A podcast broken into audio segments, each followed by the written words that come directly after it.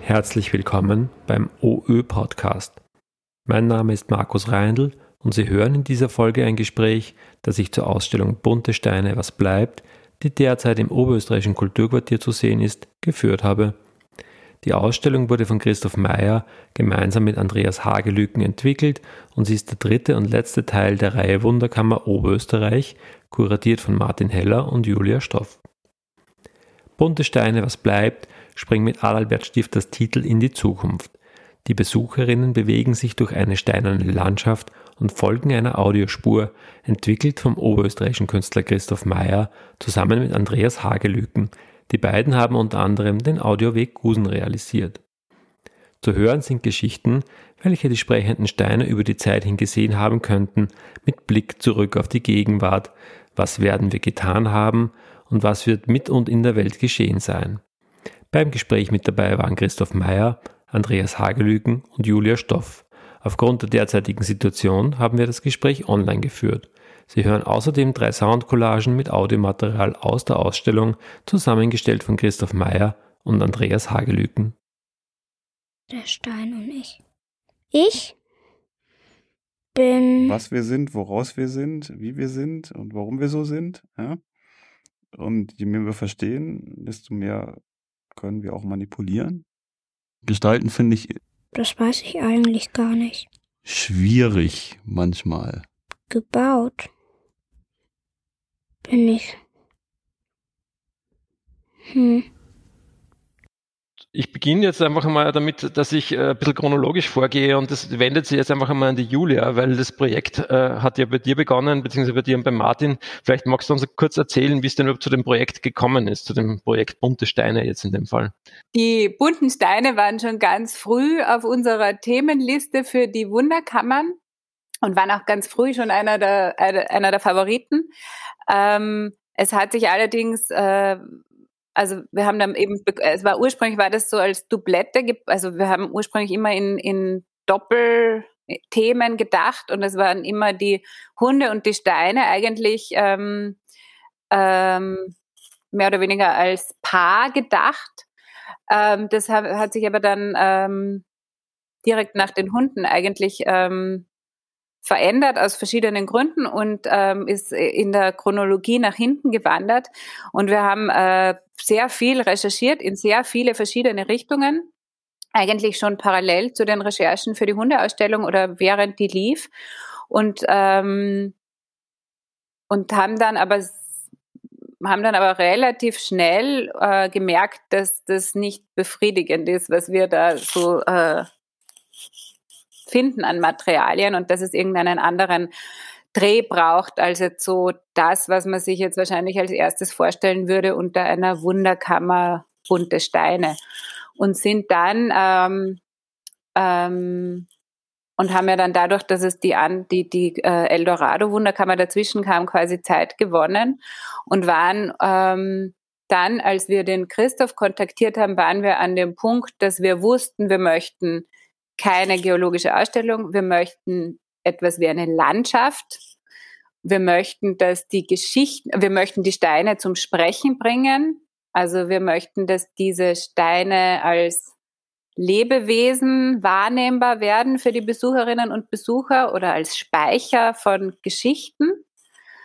Ähm, und dass das quasi einerseits dieses visuelle Erlebnis ist, wenn man den Raum betritt, aber dass sich eigentlich die Inhalte über Audio vermitteln.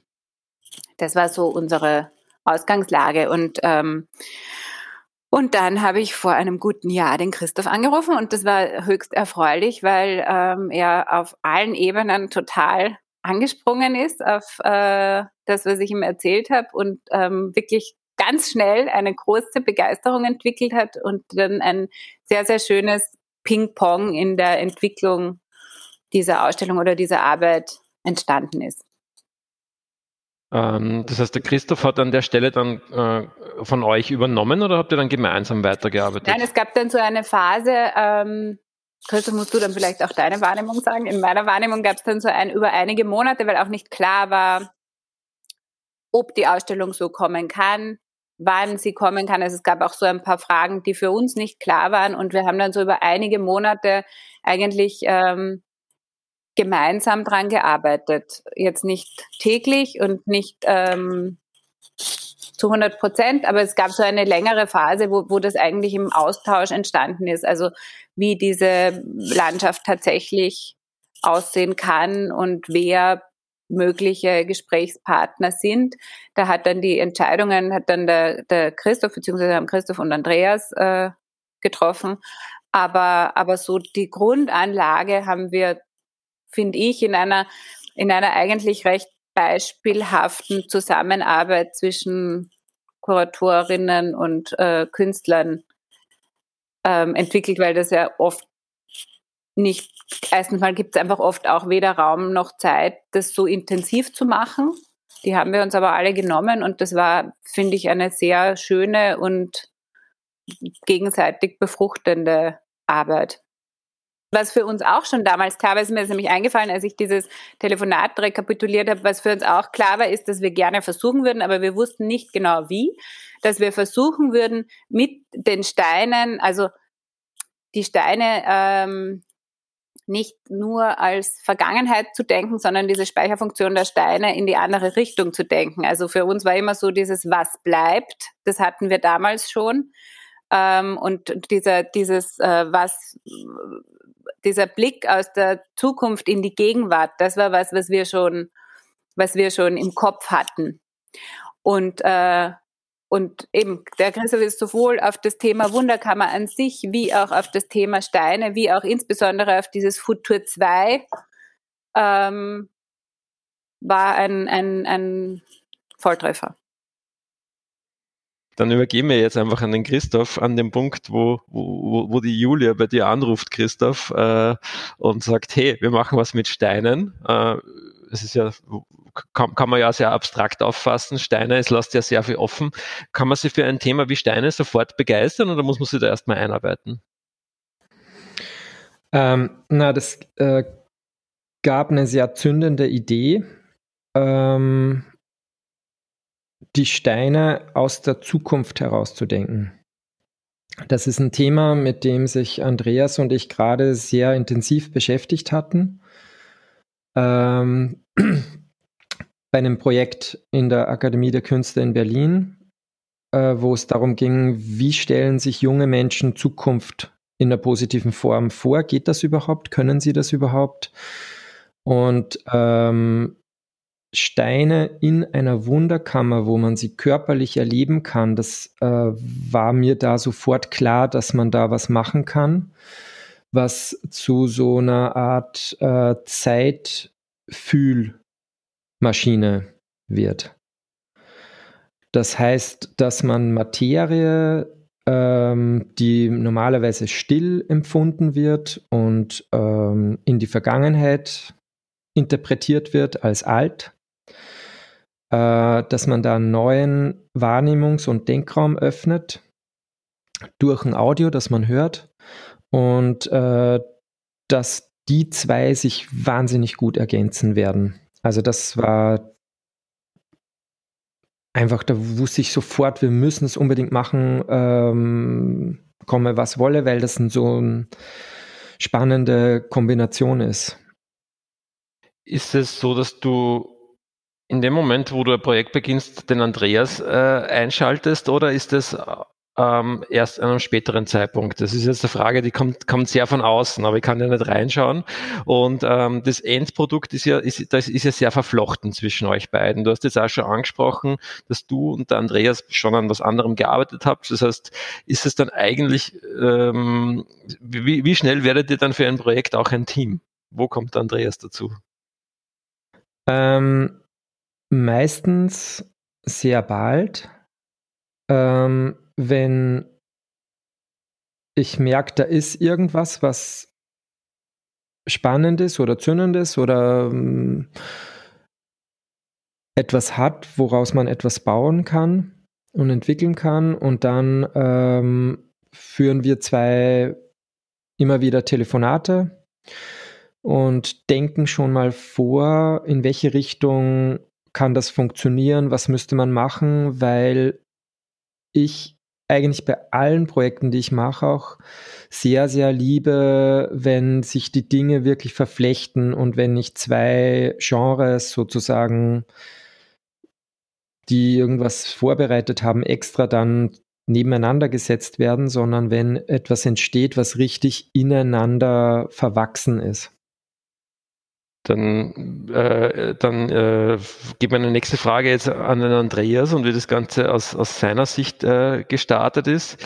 Ähm, wie war denn dann dein Einstieg in das Projekt, Andreas? Wann hast du zum ersten Mal davon gehört? Also Julia hat das ganz schön beantwortet äh, äh, oder, oder ein schönes Bild Ping-Pong. Und das praktisch, also man muss sich dann vorstellen, den, den Ball, den sie zu Christoph geschlagen hat, äh, der ist dann immer noch über Bande und ich war die Bande äh, praktisch zu ihr zurückgekommen, beziehungsweise äh, über Christoph dann wieder. Das heißt, äh, wir haben da einen regen Austausch, wie Christoph dann gesagt hat, in der Entwicklung, also wo man überhaupt fragt, erste Frage ist immer, interessiert das? Also können wir da was anderes machen, wenn Audio ins Spiel kommt, als ein Museumsguide? weil das ist äh, nicht das, was wir wollen eigentlich. Ne? Das Audio, äh, so habe ich den Christoph verstanden so verstehe ich das selber auch, ist skulpturales Material. Das heißt, äh, das ist ein künstlerisches Material, wie es im Radio, in der, in der Ars Acustica oder im Hörspiel zum Teil auch oder in der neuen Musik halt verwendet wird als selbstsprechendes Material. Das heißt, es geht nicht nur um Inhalt, es geht auch um die Art, wie es, wie es gesetzt ist und es geht um die äh, Klänge, die hinzukommen. Ja, und äh, das aber alles mit einbringen zu können, setzt die Grundfrage voraus, äh, den Gegenstand, den wir haben, die Steine und ähm, alles, was damit zusammenhängt.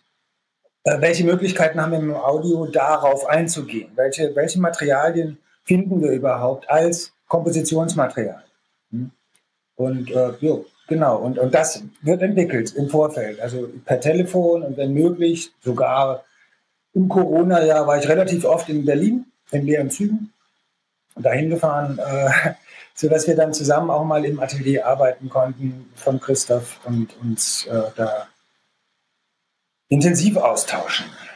Julia hat vorher ja gesagt, die, die finale Auswahl der interviewten äh, Personen liegt, ist dann bei euch beiden gelegen. Wie, wie macht es so eine Auswahl?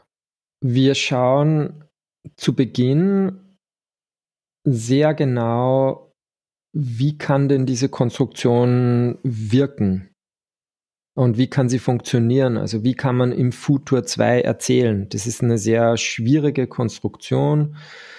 Ähm, wie können Menschen da so sprechen, dass man in eine innere Welt hineinkommt? Die Interviews, die da gemacht werden, sind so, dass die meisten auch sehr erfahrenen Interviewpartner so etwas in der Form noch nie gemacht haben, dass sie mit einem Stein sprechen. Ähm, Kenne ich wenige, außer den äh, Schamanen. Roland Urban, der hat das, der war der einzige Erfahrene sozusagen. Ähm, die Grammatik, wie gesprochen wird, dass man im Inneren eines Kopfes sich fühlen kann, dass man fühlen kann, jetzt äh, ist der Stein wie ein Spiegel, äh, der mich anschaut als Sprechenden und ich als hörende Besucherin bin da in einer Welt zwischen Materie, mir als Körper, Seele und, und wahrnehmender Mensch, den Steinen, den Gedanken des Menschen, denen ich gerade zuhöre. Also, dass man in diese Welt eintaucht, das ist so ein, eine Grundvoraussetzung in der Auswahl. Das heißt, wenn es Menschen sind, wo ich das Gefühl habe, dass sie das können, wie zum Beispiel der Astronaut äh, Claude Nicollier, da habe ich, den haben Martin und Julia vorgeschlagen, der wäre interessant, äh, gehört, was der für eine Stimme hat, wie der über seine Berührung des Hubble Space Teleskop in einer normalen Radio- und Fernsehsendung spricht, dass ihn das im Herzen berührt und dann innerlich was vorgeht, dann wusste ich, den müssen wir unbedingt interviewen, weil das ist selten, dass Menschen äh, die beiden Ebenen ansprechen können, rational und emotional. Ähm, und das ist zum Beispiel so eine Person auf diese Art und Weise. Ähm, es ist so ein Grundidee, die erfüllt werden soll.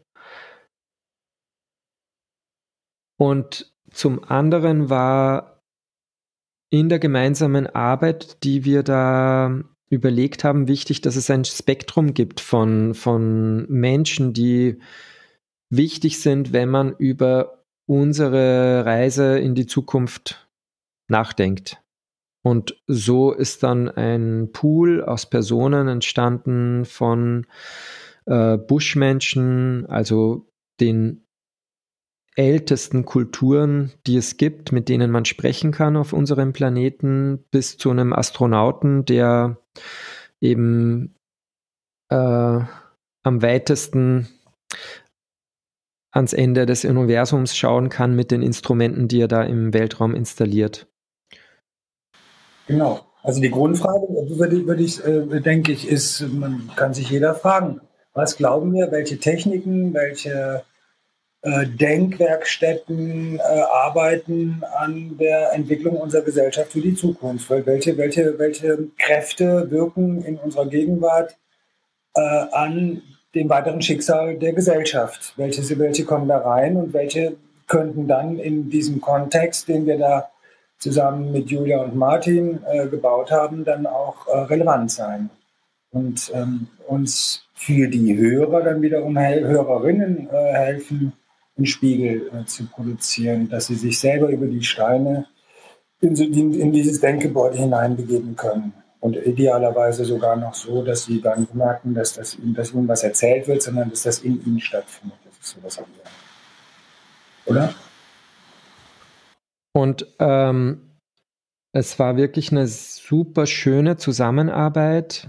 Da sind Dinge passiert wie äh, Julia fragt, haben wir nicht was zur Geschichte von Oberösterreich? Was könnte das sein?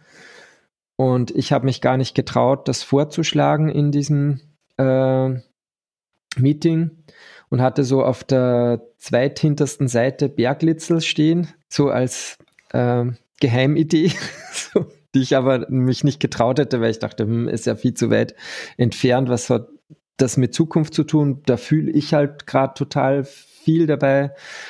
Und dann hat Julia sehr oft äh, so das von der zweitletzten Seite so erfragt. so gesagt, hä, was ist eigentlich mit dem? Oder ähm, hast du nicht mal gesagt, ein Kind wäre interessant, mach das doch. Äh, oder wie wäre es mit dem Bauern, der an dem Berglitz lebt? Versuch doch den zu interviewen. Und äh, so war da sehr viel gemeinsame Entwicklungsarbeit, die da passiert ist in einer sehr schönen Form.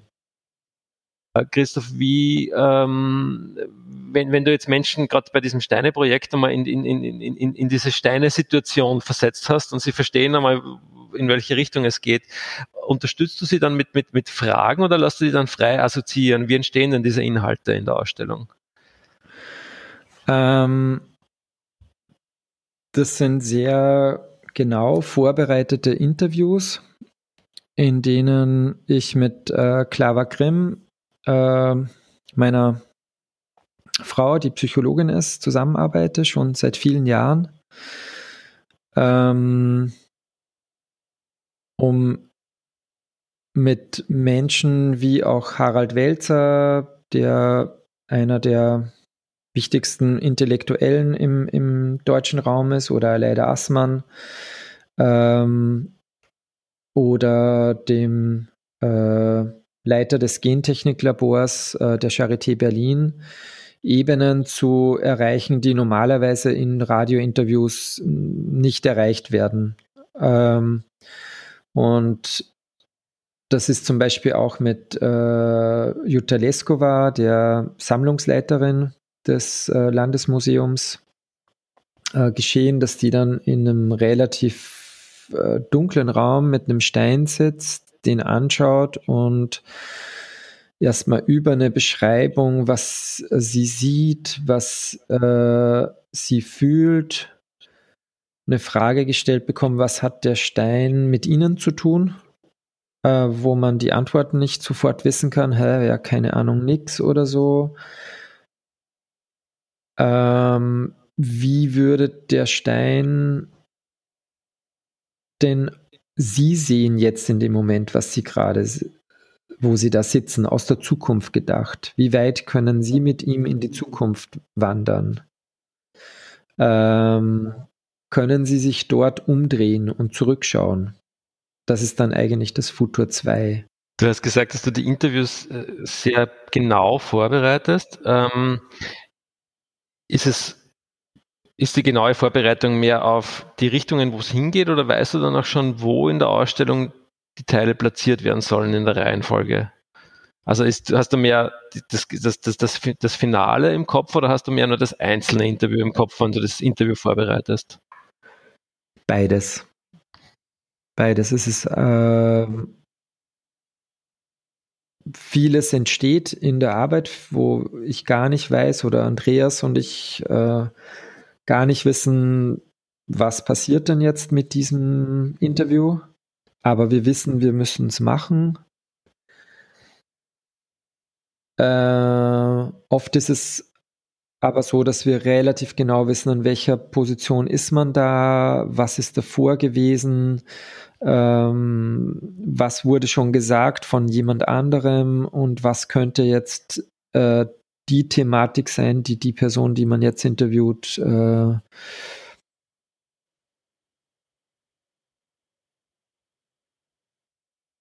sagen könnte, wie bei der Klimaaktivistin, wo es mir darum ging, hey, das ist jemand, da war mir wichtig, die sagt, das ist einfach mit meinem Körper hat das zu tun. Das ist jetzt keine Idee, das ist keine Fantasie für mich, äh, sondern das bin ich. Ich kann auch nicht weglaufen davon.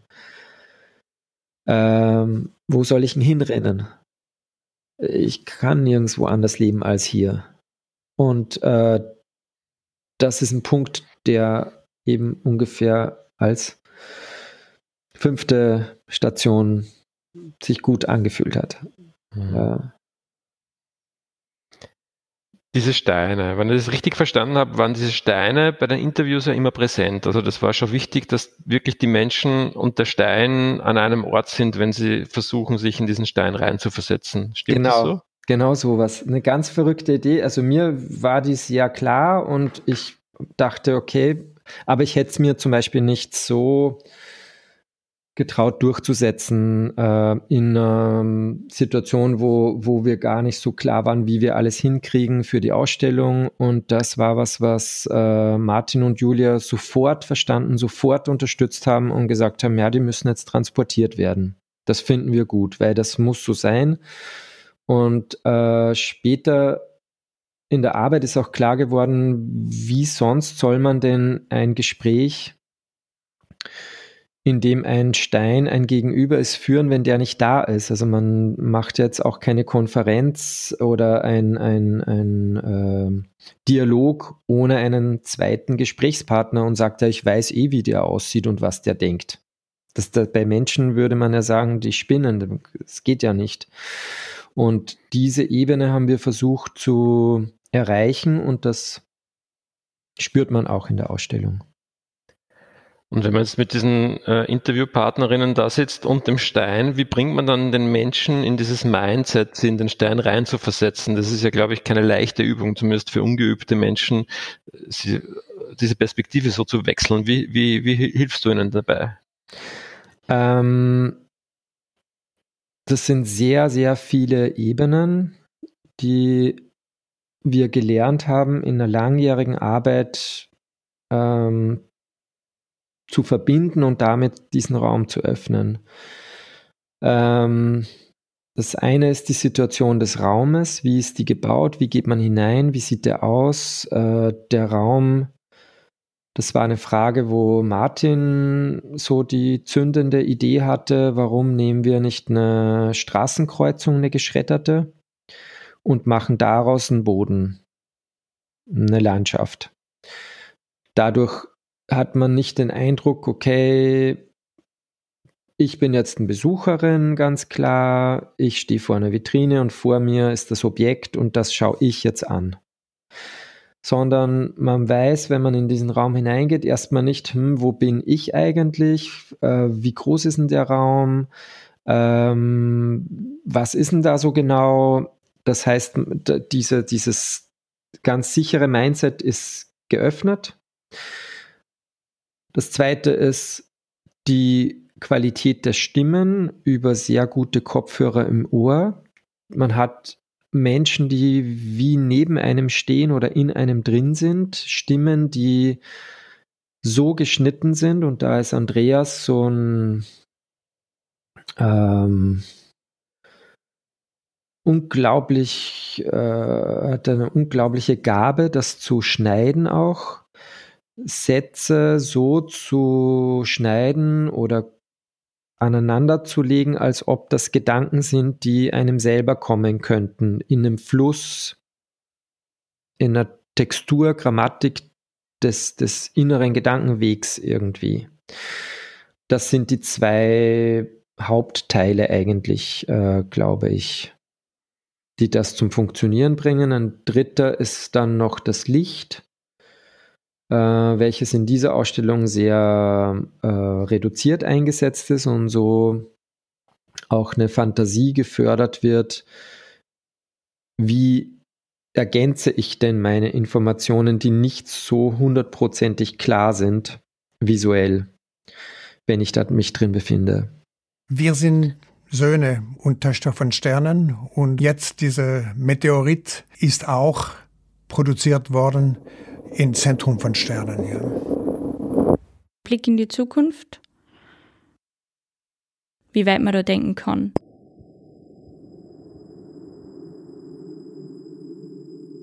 Natürlich war sie rational gedacht, dass das weitergeht und dass 300 Jahre gar nichts sind, vor allem auch für den Stein, den ich betrachte den ich anschaue. Ja, es ist verrückt, aber die Sonne ist ein relativ äh, einfaches Objekt. Also das ist ein großer äh, Ball Wasserstoff mit Helium, mit einige schwere Elemente. Wir können mehr oder weniger sagen, was die Sonne machen wird in Milliarden Jahren. Aber es ist, die Erde ist jetzt in Intensivstation. Wenn man äh, nicht genügend macht, dann äh, gibt es wenig Chance. Dieser Jahrhundert ist kritisch dafür. Intensive Care for Planet Earth. Ja. Wir sprechen von Leben, unsere Lebensformen. Das ist die Ungewissenheit. Ähm, verstehe ich jetzt deine Aussage richtig, dass die Auswahl des Materials dann eher beim äh, Andreas liegt? Ähm, oder macht sie das schon gemeinsam und nur die Montage erfolgt dann beim Andreas? Also der Weg ist einer, wo ich eine, eine, eine, eine Vision habe, das dem Andreas erzähle, er dann oft sagt, hä, er weiß gar nicht, was das jetzt ist, dann versuchen wir gemeinsam dieses Tor zu finden. Oft gehen wir dann an den Ort, also Andreas war auch sehr früh im Raum mit den Steinen.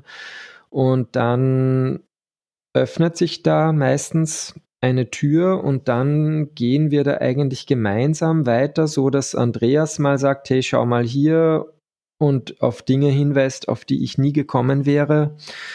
Und ähm, ich versuche seine künstlerische Gabe mit dieser Sprache zu komponieren und mit den Klängen diese Sprache zu verweben ähm, dass er das so spüren kann oder fühlen kann, dass er weiß, wohin er geht, selbst wenn ich nicht dabei bin. Also so, so ist es, glaube ich, ähm, ein bisschen. Und ich könnte niemals sagen, dahin gehen, sondern das muss so ein gemeinsam erspürter Weg sein. Nur so kann das funktionieren. Wie viel, ähm, wie lange ist das Rohmaterial jetzt für dieses Projekt? Wie lange waren die Interviews in Summe?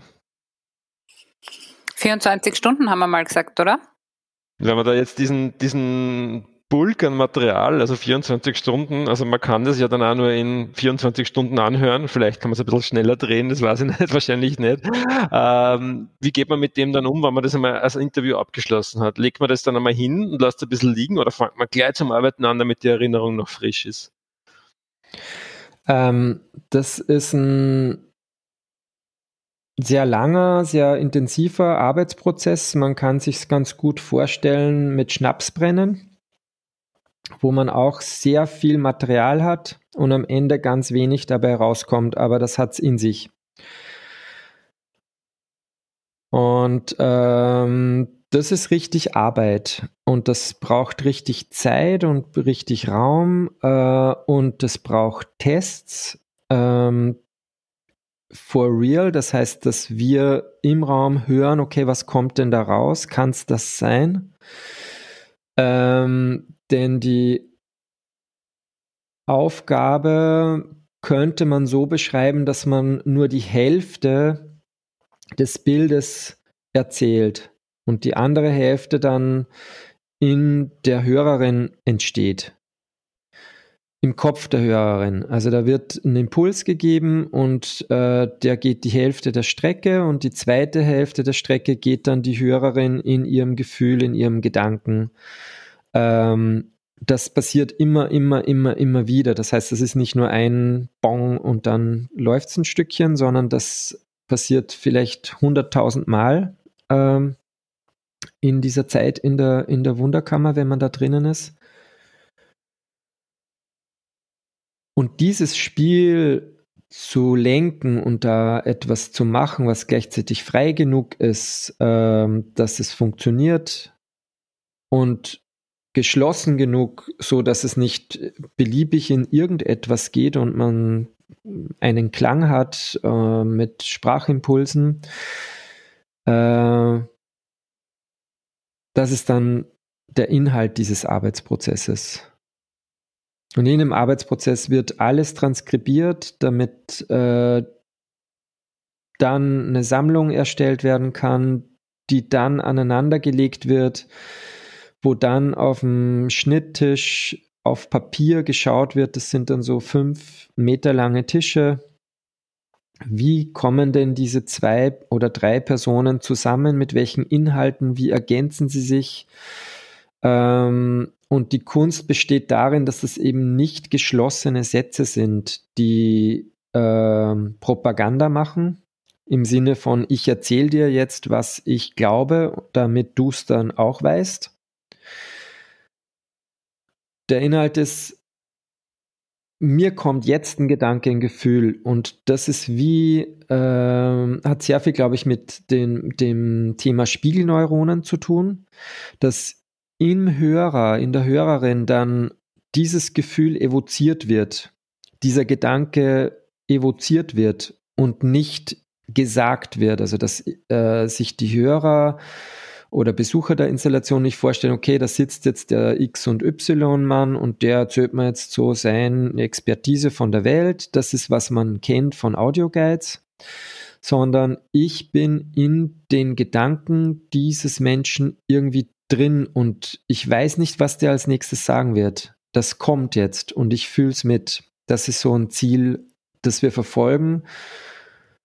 Und es läuft bei den Steinen daraus, darauf hinaus, dass man so eine Zeitfühlmaschine, einen Zeitfühlraum kreiert, wo man merken kann, ein, ein Gefühl für Zukunfts- Zeitlichkeit zu bekommen. Für das, wo wir herkommen, wie weit wir denken können, wo wir hingehen, ähm, auf eine ganz andere Art und Weise wie in einem Museums-Audio-Guide und gleichzeitig aber mit super viel Content, der da vermittelt wird. Also es ist auch nicht eine abstrakte Installation, wo man jetzt sieht, boah, Stein und irgendwie, hm, und berührt mich irgendwie und spricht mich an. Und äh, so, das war es jetzt so ungefähr. Und, und das ist ja auch super, sondern da ist wirklich gleichzeitig und das ist in diesen 24 Stunden Material, da ist ein gesamter Roman eigentlich drinnen an Content, eine gesamte Studie, eine Doktorarbeit eigentlich.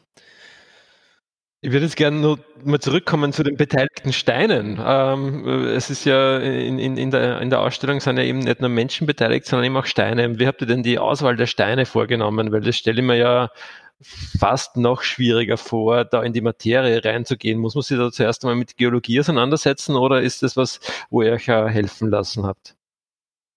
Ähm, die Steine in dieser Ausstellung sind von dem Ort, in dem man sich befindet, also aus der Geologie von Oberösterreich, äh, eine mehr oder weniger komplette Wanderung durch diese Geologie, auch wenn wir kein Wort davon sagen.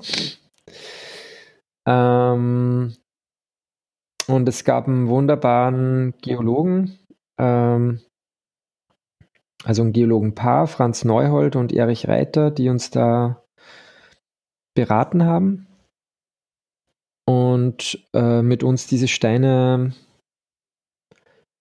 angeschaut haben und dann ist äh, eigentlich die Auswahl entstanden, welche Stationen gibt es denn da auf dem Weg der Entstehung dieses Landes? und eine intuitive Entscheidung dann von mir, welcher Stein jetzt zu einem Interview mit wem mitgebracht wird oder welche Auswahl von Steinen äh, dann angeboten werden und sich dann ein Mensch, wie von, zum Beispiel Frau Keplinger Mitterlehner hat gesagt, Granit, das ist mein Stein, suche ich mir aus. Äh, und Julia Lechner, die ähm, Fußballtrainerin und, und Sonderschulpädagogin. Äh, Meteorit, das ist eine Sternschnuppe, da habe ich einen Bezug. Das ist äh, das, wo ich einen Bezug aufbauen kann.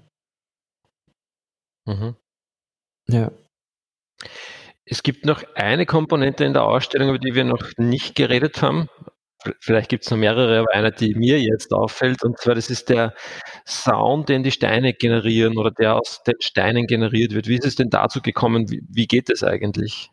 Soll ich antworten? Also das ist, ähm, das ist eine komplett eigenständige äh, Arbeit, die wir auch, also die, ähm, oder sagen wir so, der erste, der erste Gedanke war, ähm, wir können dann nicht, der erste Gedanke ist, wir brauchen auf jeden Fall Sound um die Sprache äh, zu verbinden zum Teil, um Atmosphären zu schaffen, um aber auch musikalische Elemente reinzubringen.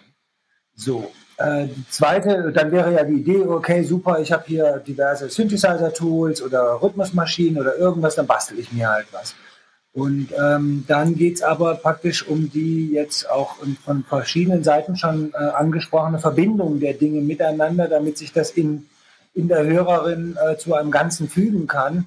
Das heißt, es ist dann relativ schnell klar, ähm, äh, dass das Sounds sein müssen, die von Steinen, also die, die wirklich aus Steinen, aus den Steinen, idealerweise sogar aus den Steinen, mit denen wir selber in der Ausstellung dann arbeiten, generiert sein müssen.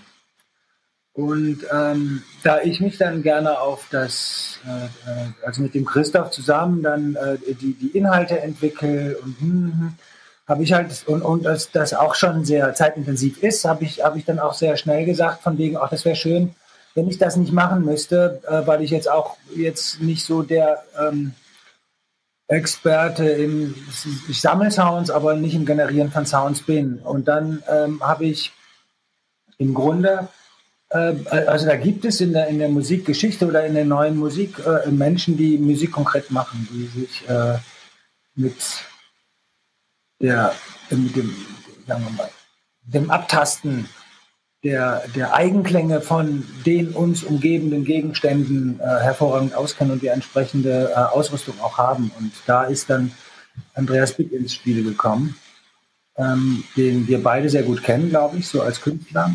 Und ähm, den haben wir gefragt, ob er das praktisch mit dem Christoph zusammen, weil die sitzen beide in Berlin, ich bin ja in Freiburg eigentlich, dann ähm, in die Wege leiten kann, dass wir Sounds kriegen. Christoph wollte jetzt auch noch was dazu sagen. Genau, Andreas Bick ist ein ganz hervorragender Klangkünstler, der mit Wind gearbeitet hat, mit den Geräuschen von Feuer und Eis und richtig in den Charakter dieser Materialien uh, eingegangen ist. Und diese Arbeiten kannte ich und ich mag Andreas Big wahnsinnig gern, wollte immer schon mit ihm arbeiten und habe ihn gefragt, ob ihn das interessieren würde, mit Steinen zu arbeiten auch wenn wir ganz wenig Geld nur haben. Und weil er das noch nie ausgeführt hat, hat er Ja gesagt und hat sich auf ein Experiment eingelassen, wie kann man Steine eigentlich zum Klingen bringen, in einer ganz eigenen Art und Weise. Wir haben dann viel recherchiert. Da gibt es auch Projekte, wo Steine singende Klänge machen, metallische Klänge machen, äh, xylophonartige Klänge machen und so weiter. Das, was hier entstanden ist, äh, habe ich aber noch in keiner der Recherchen, die wir gemacht haben, gehört. Äh, die Aufnahmen sind mit den Steinen, teilweise auch denen der, in der Ausstellung entstanden, mit einem Kontaktmikrofon, in dem man in das Innere der Steine hören kann. Die Steine sind nur mit Steinen angeregt, das heißt, es sind eigentlich keine anderen äh, Komponenten da außer Stein, der diese Klänge erzeugt und das wurde dann bearbeitet in, in einer Art, wie ich mir es gewünscht habe, wie es Andreas äh, Hagelücken dann gesagt hat, der braucht für einen Schnitt das ein bisschen mehr oder jenes ein bisschen mehr. Ähm, ja. Also das ist total schwer für so einen Komponisten äh, praktisch dann äh, das ähm, so, so, wie so ein Katalog zu entwickeln eigentlich, mit dem wir dann wiederum arbeiten können, was für uns eine Sample-Grundlage ist, was viele Komponisten oder Musiker auch ablehnen, weil die wollen dann praktisch mit den Sounds ihre eigenen Sachen machen. Ich fand das total klasse, dass der Andreas Andreas Big sich dazu eingefunden hat oder überhaupt bereit erklärt hat, das, äh, das zu tun. Weil das äh, geht dann immer hin und her. Er schickt dann was, setzt, legen wir das an, an das Sprachmaterial, wir schicken unsere Rohschnitte und und auch da wieder so ein Ping-Pong eigentlich. Das war super, was er, was er, was er uns im Endeffekt dann da gegeben hat. Ich habe jetzt noch eine Frage an, an euch drei und äh, die bezieht sich jetzt weniger auf die Ausstellung, sondern mehr auf die allgemeine Situation. Wir führen dieses Gespräch ja gerade online, auch weil es gar nicht so leicht ist zu reisen momentan. Äh, die Ausstellung ist ja auch sehr, wird auch nur sehr verkürzt gezeigt, weil es ja ständig werden Sachen verschoben, man hat weniger, also es, es ändert sich einfach viel. Die Frage ist, wo, an welchem Punkt beginnt man dann als, als Kuratorin oder auch als Künstler auch seine Arbeit zu anzupassen, zu ändern? Wo beginnt man anders zu planen? Weil jetzt, äh, man ist ja auch ein bisschen in einem äh, gefangen in einer Endlosschleife, man weiß nicht, wie es weitergeht. Ist man eigentlich eher an einem Punkt, wo man ausharrt und, und plant auch für die Zukunft, wenn alles wieder anders wird? Oder kommt irgendwo ein Punkt, wo man eigentlich anfängt, ähm, diese schwierige Situation momentan, wo eigentlich Ausstellungshäuser immer wieder geschlossen werden, wo man nicht reisen kann, auch mitzudenken in seiner Planung? Also, ich fange mal an. Gerade diese Arbeit an diesem Projekt und an den Inhalten und Themensträngen und Horizonten dieses Projekts haben mir jetzt eine große Gelassenheit gegeben in diesem letzten Jahr, weil die einfach, ähm, weil sehr vieles äh, sich relativiert und weil sich, weil man oder ich habe für mich, ähm, es hat mir sicher dabei geholfen, meine gewohnten Geschwindigkeiten anzupassen oder zu relativieren oder einfach mal sein zu lassen. Und ähm, aber ich kann jetzt nicht sagen, dass ich jetzt äh, Corona-bedingt meine Arbeitsweise verändere oder meine Planungen sich verändern, weil, weil ich wahrscheinlich ohnehin keinen, also weil ich ohnehin als selbstständig arbeitende Person immer eigentlich nur oder viel reagiere auf Situationen und Anfragen und äh, Projekte. So. Ähm, Für mich ist es so, dass die Arbeiten, die ich realisiere, meistens ohnehin so sind, dass sie für einen sehr privaten, äh, also einen sehr kleinen Raum geschaffen sind, also wo nicht Gruppen sich treffen, sondern eigentlich, wo man als Mensch in einen Raum hineintritt oder wo man als Mensch durch eine Landschaft wie in Gusen wandert. Und ähm, diese Projekte sind eigentlich durch Corona wenig betroffen, weil es äh, fast schon wie dafür geschaffen ist. Die, das Problem ist eher, dass die, die äh, Häuser in denen jetzt etwas stattfindet, so mit dem allgemeinen äh, Lockdown halt mitgeschlossen werden, wobei das eigentlich gut gegangen wäre, das ganz normal zu betreiben. Ähm, also es ist erstmal nicht so, dass ich die gesamte Arbeitsweise überdenke, sondern eher das Gefühl habe, dass das eigentlich ein sehr gut geeigneter Weg für äh, die momentane Situation ist, die ich selber aber für sehr unwichtig halte. Und ich glaube, dass es ein Riesenfehler ist, diese Corona-Krise jetzt zu hoch zu ähm, pushen, gedanklich, sondern dass das eher ähm, wie Aleida Assmann das in einem Interview gesagt hat für die bunten Steine, so eine Übung ist, anders zu leben, ruhiger, also an, an, anders äh, eine, eine Umstellung zu machen. Und die Umstellungen, die wir uns anschauen müssen, haben viel mehr mit äh, Klima zu tun, mit unserem Lebensraum zu tun, mit unserer Kontrolle über unsere Handlungen oder unsere Gestaltung der Welt und nicht mit äh, diesem Virus. Das ist, glaube ich, eine sehr kleine Impuls eigentlich jetzt, der relativ unwichtig ist, auch wenn er eine wahnsinnige Wirkung hat für viele und eine essentielle Wirkung hat für viele. Im Moment ist es eigentlich insgesamt nicht wichtig. Äh, ich würde sagen, äh, es, um da anzuknüpfen, es wird schon was gewesen sein. Ähm, mich hat es sehr, zum Teil wahnsinnig gemacht, dass äh, es eigentlich im, am 11. Dezember hätte losgehen sollen mit der Ausstellung und sie zugänglich hätte sein sollen, auch in einem anderen Setting, als wir das jetzt haben. Jetzt muss man sich anmelden und so und es sollte eigentlich komplett barrierefrei sein, dass man, wenn man hinkommt ins OK und seine ein bisschen Zeit mitgebracht habe vorher, dass man einfach mal reingeht oder dass man das, ne, dass man, dass man äh, das so auch als Kurzstrecke fahren kann, im Grunde einzelne Impressionen ähm, sich abholen kann und äh, dadurch ähm, dahin kommt, das Konzept, in dem wir leben, vielleicht auch zu hinterfragen. Also das ist ja schon die Intention gewesen von dieser Gesamtarbeit, glaube ich, dass man mit diesem Sprung in die Zukunft äh, äh, sich selbst auch spiegelt und sein Tun und, seinen Effekten auf die Welt hinein.